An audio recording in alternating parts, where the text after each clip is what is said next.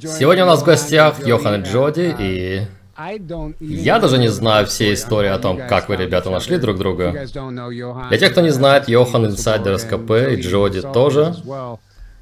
И сегодня они расскажут, как они нашли друг друга, и у них есть общие воспоминания о службе в программах вместе, и, конечно, личные воспоминания. Итак, добро пожаловать, ребята. Спасибо. Спасибо за приглашение. Я начну первый? Да, давай. Для меня это началось, как ни странно, в 2019 году.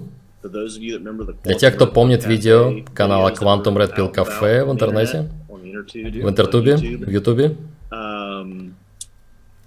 Вот что было интересно. Тед Александр, ведущий этих интервью, много приглашал меня туда. И он спросил меня в одном видео, ты когда-нибудь встречал свою духовную пару? И что в программах у всех были пары, и нашел ли ты этого человека? А я подумал, о чем Тед говорит, черт побери?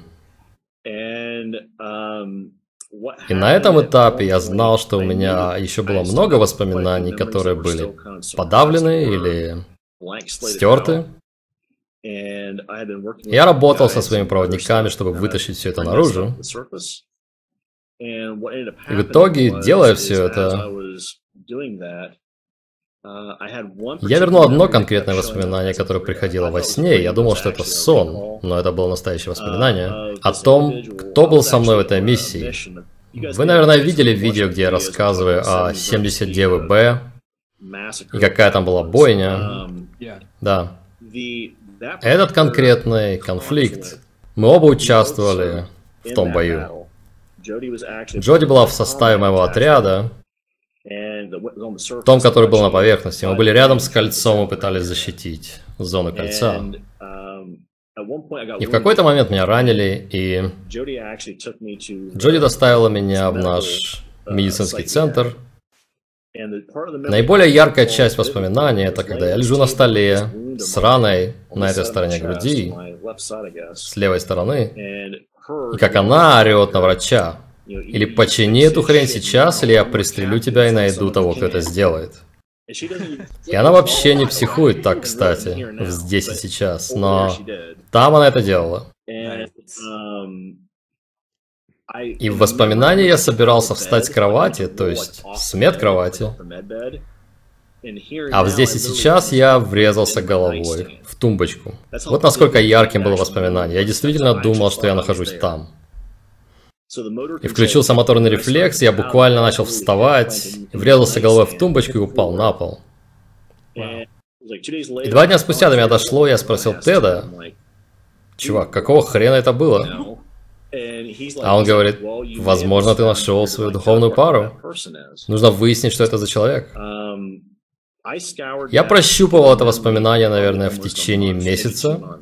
И единственное, что я помнил ясно, это голос. Теперь перематываем до, когда это было? В 2020 году, когда мы начали общаться? Да. У Джоди есть собственный канал «Помощь в вашем духовном путешествии». И я слышал о ее канале, она даже пыталась пригласить меня на интервью. Я начал слушать одно видео, и когда началась заставка, я услышал ее голос, и я такой, вот блин, это же она. То есть стопудово это она. Um, и дальше мы сделали что-то вроде интервью.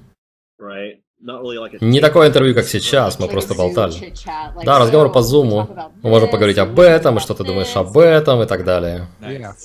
И тут же на месте мы поняли, что нам нужно um, поговорить совсем на другую тему. И мы начали просто обсуждать свои воспоминания. И мы заканчивали предложения друг друга. Да-да, я помню, там было то-то, то-то и то-то.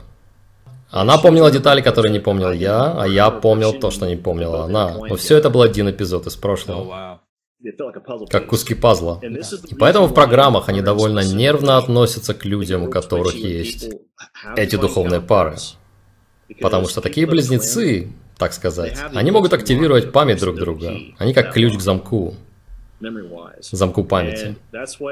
И вот почему это становится проблемой, когда есть такой человек, Как только один человек открывает замок другого, тут же оба начинают вспоминать то, что с ними произошло множество разных вещей. И что касается воспоминаний о программах, они пытаются блокировать лимбическую систему.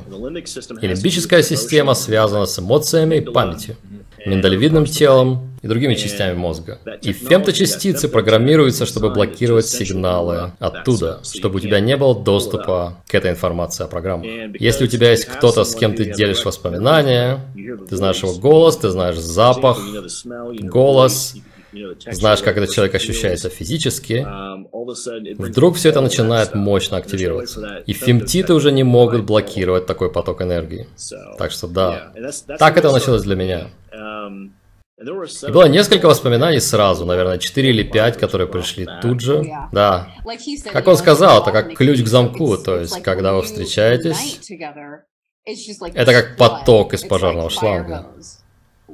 Вау. То есть с этим приходит много. Но то, как у меня все началось, я видела его интервью, но даже до того я смотрела um, интервью Энтони Зендера, нашего общего друга. Um, да. И он был на... Um, какой программе? Uh, он был на проекте Камелот. Да, у Керри Кэссиди. И я думала, Погоди, что произошло и что ты пережил? Потому что у меня был похожий опыт вроде бы. Я связалась с ним, потому что тоже хотел пригласить его на свою программу. Я подумал, окей, я не могу сказать, что я участвовал в каких-то проектах. Я даже не хочу признавать этого. Я думала, что это все бред. То есть, чего? Но Энтони сказал мне, Джоди, из того, что ты рассказываешь, просто откройся вероятности того, что ты могла быть в каких-то программах. Я просто вау. То есть мне нужно было эмоционально и духовно переварить и принять это. И дать этому улечься внутри, потому что это было безумием для меня. Итак, мы с Антони обсудили много из этого, и он как бы открыл эти шлюзы для меня. И все эти воспоминания начали приходить. И я думала, oh боже. И все это было таким живым для меня, что um, и потом я уже вспомнила, что еще 10 лет назад, когда я проходила сеанс регрессии, um, терапевт говорила, подожди, ты говоришь, что ты видишь женщину, и она в Париже, и когда я описывала все это, она говорит, у меня раньше не было таких клиентов, но ты, похоже, описываешь параллельную жизнь сейчас. И она спросила, есть ли у нее имя, я сказал, да, ее зовут Виктория. И теперь, возвращаясь сегодня, я думаю, о боже, теперь я знаю, что это было. Это было воспоминание из программ. Я доставлял какие-то документы в Париже. Um, Позже мы с Йоханом выяснили, что это было за задание. Это было наше общее задание в другом моем альтере. Да. И вот в чем дело. Я описал ей, во что она была одета, и что она несла, и зачем она это несла. Он заполнил для меня недостающие детали. Очень много. Я начал рассказывать, а он говорит, да-да-да, ты делал то и то и то. Я, да, точно. Перематываем вперед. Я увидела его на Quantum Red Pill кафе. Я думаю, я знаю этого человека. Я знаю его голос. Почему он кажется таким знакомым? Это безумие. Поэтому я решил рискнуть и пригласила его на интервью. Но самое странное, что ко мне начали приходить воспоминания, и в одном из них я стою в очереди из солдат, по сути. Um, Мы все были одеты в черное, и он был офицером. Я помню, что мы стояли в очереди, чтобы сделать уколы в руку. Это были апгрейды, так сказать.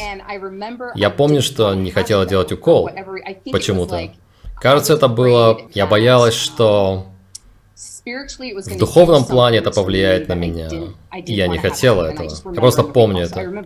Я помню, как смотрела на него, и как бы телепатически говорила ему, не заставляя меня делать это.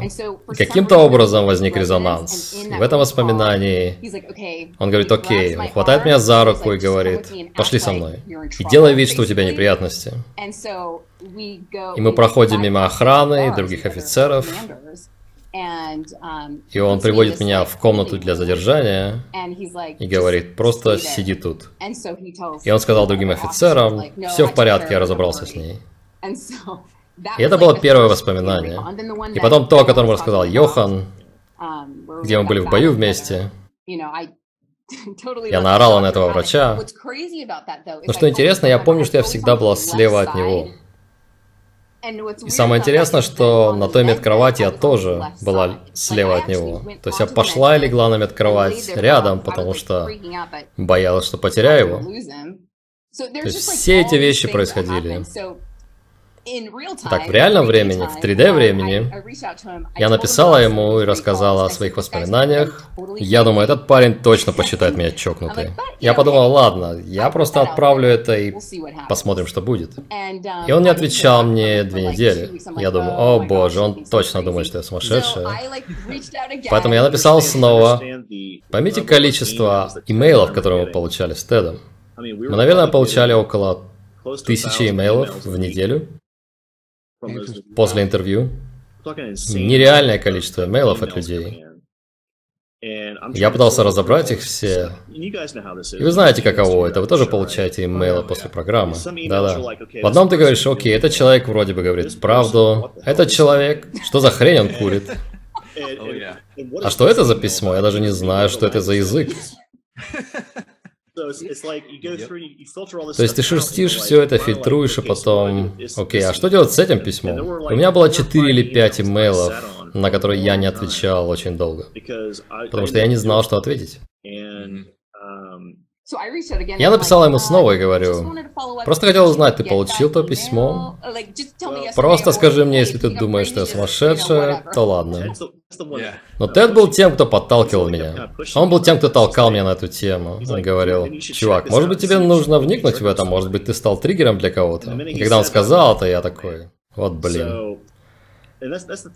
Это вещь, которую многие люди не осознают по поводу этих видео, которые мы делаем. Мы не намеренно пробуждаем людей, независимо от того, хотят они просыпаться или нет.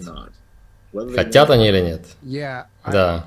Я видел это множество раз. Ты рассказывал о том, как они сводят людей вместе, еще в детстве, да, чтобы между вами установилась связь, и когда вы снова встречаетесь, я не знаю, в этой жизни или даже в программах, вы узнаете друг друга?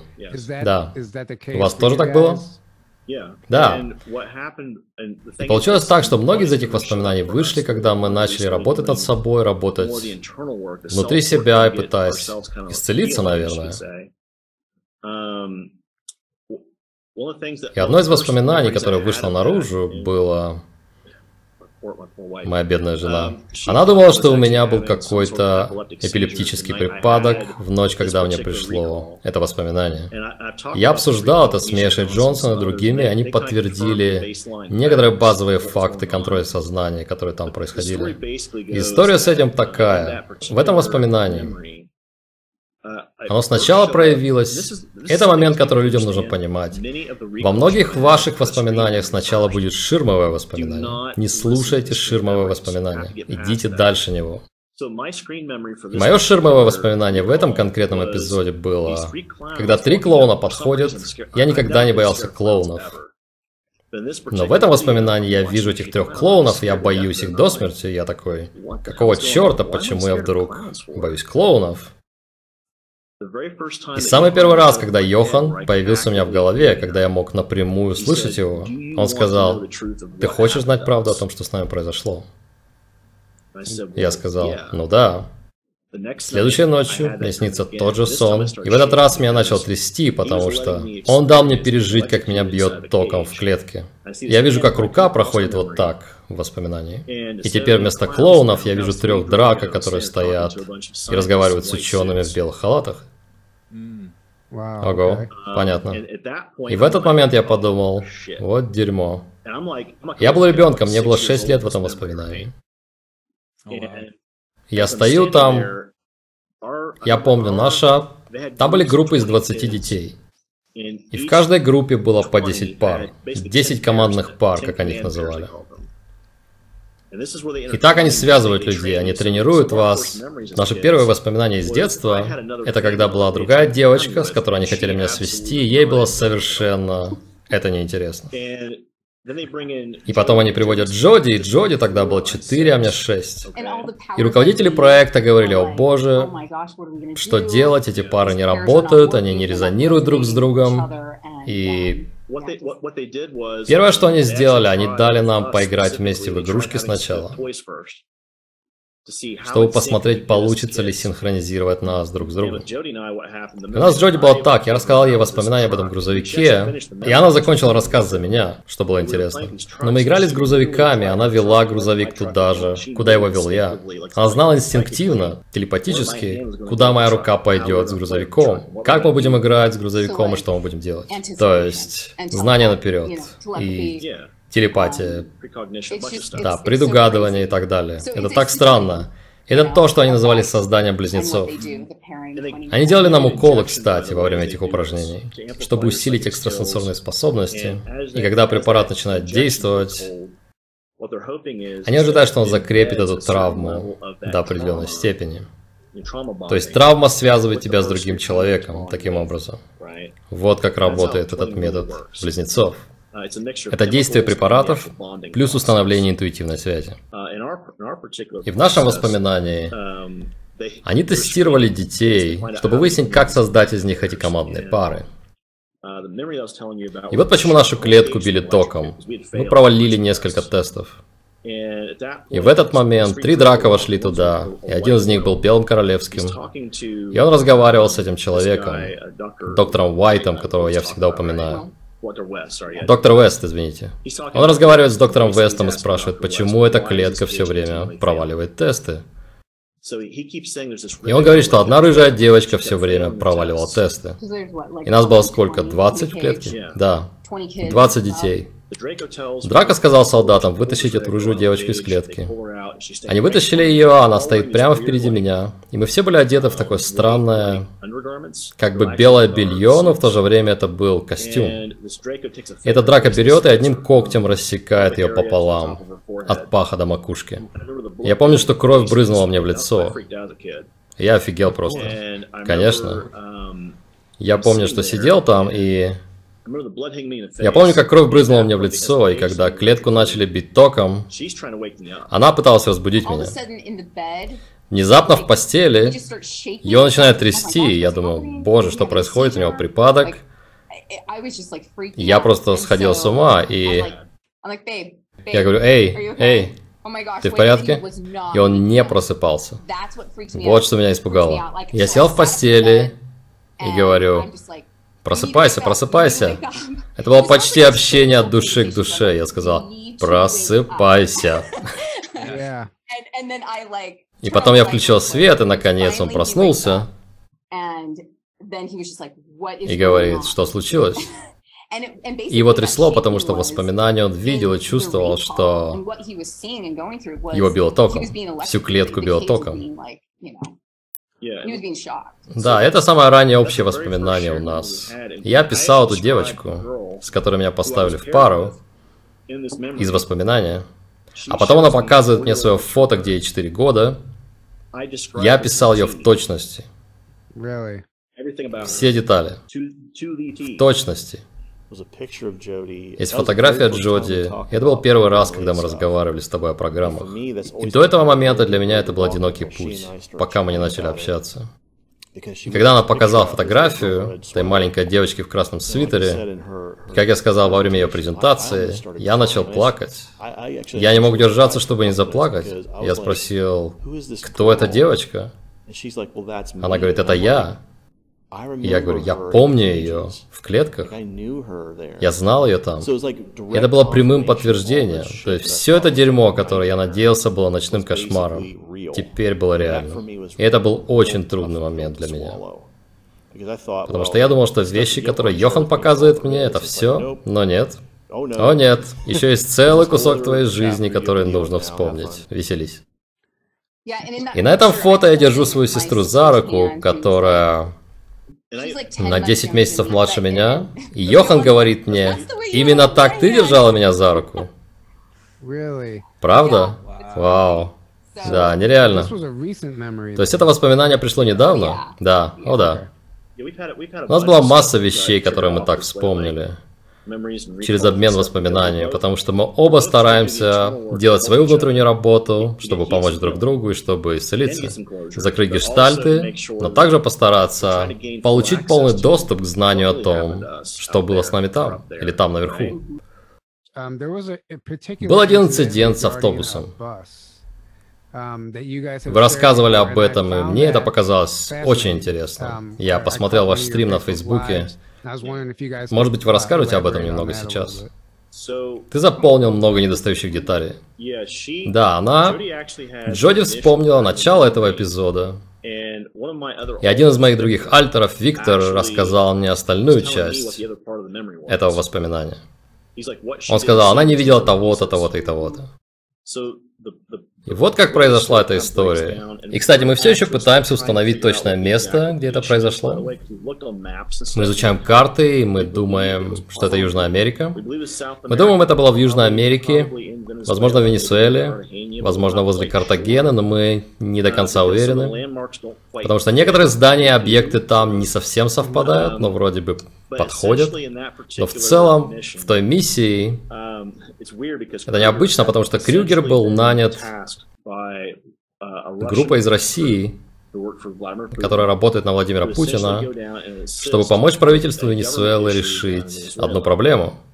Они, по сути, выступили как представители в переговорах с Габриэлем Крюгером. И мы, Виктор и Виктория, получили задание поехать туда и устранить бардак. Они назвали это бардаком. В этой миссии частью бардака был конкретно человек, который был по сути политическим шпионом и агентом, который действовал против правительства Венесуэлы. И вот как это было. Мы пытались найти его, когда он ехал в автобусе. Ее группа, у нее было четыре человека в отряде на борту автобуса, и они искали его. Нам нужно было найти его и изолировать, то есть ликвидировать его незаметно. И Виктор, который был известным снайпером и известным наемным убийцей, сидел и ждал, Ему дали то, что называется красной линией. То есть, когда автобус доезжает до такого-то места, он взрывает автобус в любом случае. Все это обсуждалось на совещании перед миссией, ее группа знала об этом, и в ее части воспоминаний они доезжают до улицы прямо перед красной линией. Я не знал всего этого до того, как он рассказал это мне. Часть воспоминаний, которые я знала, это что я была в автобусе со своей командой. В этом автобусе было много женщин и детей. И внезапно я получаю телепатическое послание. Это Виктор послал? Ты должна вывести женщин и детей из автобуса прямо сейчас. Я знал, что это не было в нашем плане. Я говорю своим ребятам, мы должны вывести всех из автобуса. И они такие, что? Я сказал, нет-нет, мы должны всех вывести. И они доверяли мне и сказали, окей, выводим людей. И мы вывели их, и через несколько секунд, наверное, автобус взорвался. Йохан потом рассказал мне почему. Потому что Виктор, человек, который был нашей целью, все еще был в автобусе. Он спал в автобусе, кстати. И когда автобус поехал дальше, и люди отошли от автобуса, Виктор выстрелил, и автобус взорвался. Это был специальный патрон, которым он выстрелил в бензобак. И когда он взорвался, ударная волна подняла автобус, все разлетелось, этот человек и водитель погибли. И когда он сказал мне, я такая, а, понятно, теперь все ясно. Это было первое общее воспоминание, которое пришло к нам в плане того, что я называю земными миссиями, или миссиями на Терре. Итак, просто чтобы помочь людям понять. Вы говорили об Бальтерах, и люди знают тебя как Йохана, и теперь ты говоришь Виктор. Как это работает в программах? Это другая временная линия? Объясните, как это работает. Здесь все немного запутано, поэтому нужно аккуратно описать это. Когда они проводят тебя через травмы и подготовку в детстве, МК Ультра, они расщепляют сознание. И сначала, обычно очень рано, в 2 или в 3 года, они создают от 6 до 12 того, что они называют осколками. Эти осколки или фрагменты называют сильными. И эти сильные части образуют устойчивую структуру в уме, даже когда все остальное возвращается и переваривается подсознание. Хорошее сравнение с этим в генетике – это то, что называется доминантными и рецессивными генами. То есть сильные – это доминантные, Также есть подчиненные альтеры. Не в смысле BDSM подчиненные.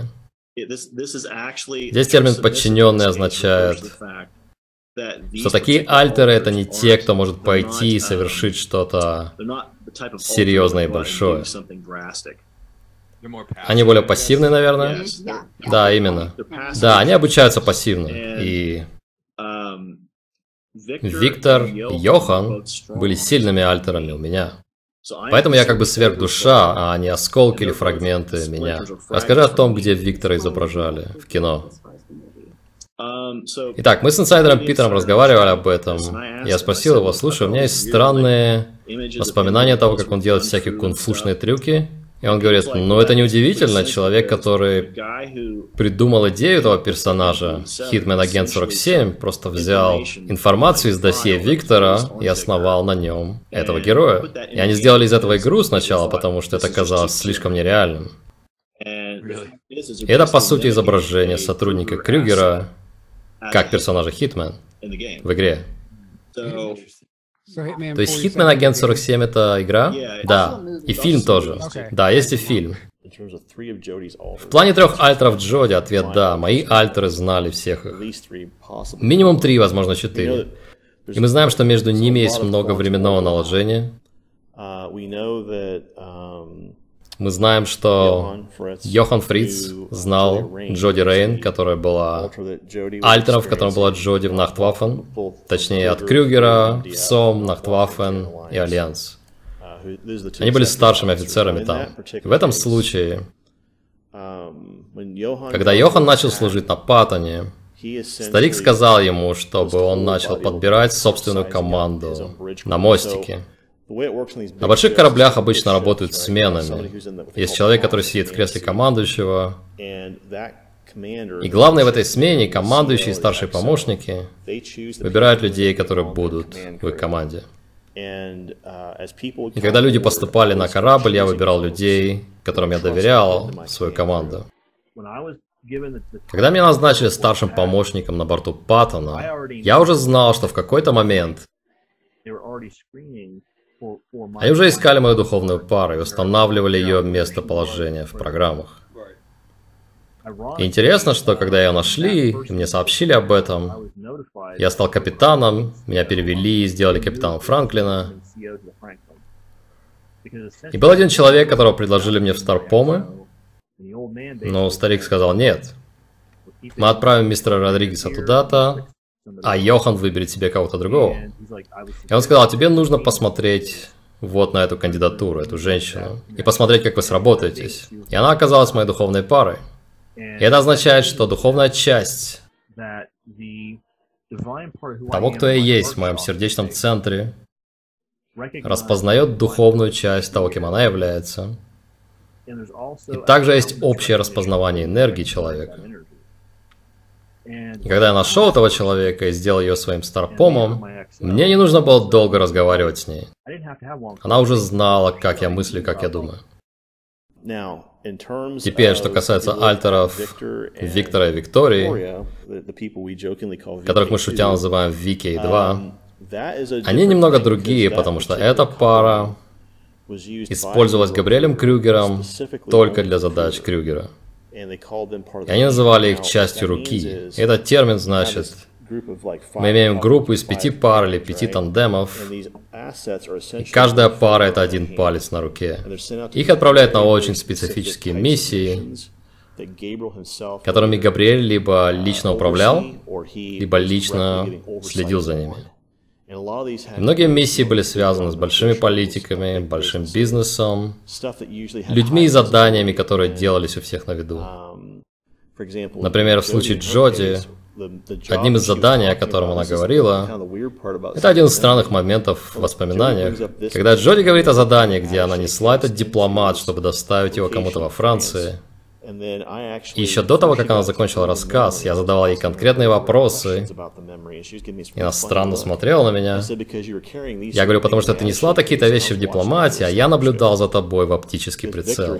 Потому что задачей Виктора было защитить сотрудников в процессе задания, пока он не доставит пакет. Если бы кто-то попытался навредить сотруднику, то есть ей, он снимал их. И он был тем, что снайпер называет гнездом. Короче говоря, они работали в таких парах в разных миссиях. Третья пара, которую мы вспомнили, это Джон Шурман uh, и Джули Леминг. С этой парой мы все еще раскапываем воспоминания, потому что они не хотят говорить. Но то, что мы выяснили, это что они uh, оба служили в Солнечном Страже, а затем начали работать на Альянс. И Альянс использовал их их перемещали вместе назад во времени для выполнения разных миссий на Земле. Да. Uh, Например, Джон Шерман в период Второй мировой войны передавал информацию людям вроде Уильяма Томпкинса и адмирала Рико Боты. Он был одним из шпионов, о котором говорил Томпкинс. И Альянс оснащал его средствами, чтобы выполнять задания и не быть пойманным немцами. Они хотели удостовериться, что люди здесь на Земле, союзники, получали эти данные. Есть также и побочный эффект от этого. В базе данных, которая есть в УЛО, не было много хороших данных о немцах. То есть в начальной стадии развития их программы, куда они отправляли людей, сколько баз они построили, сколько раз они прыгали во времени, все эти вещи. Эти шпионы также собирали, и он конкретно передавал все эти данные в базу данных Альянса, чтобы они могли пойти, посмотреть, где были все эти базы, и обезвредить их.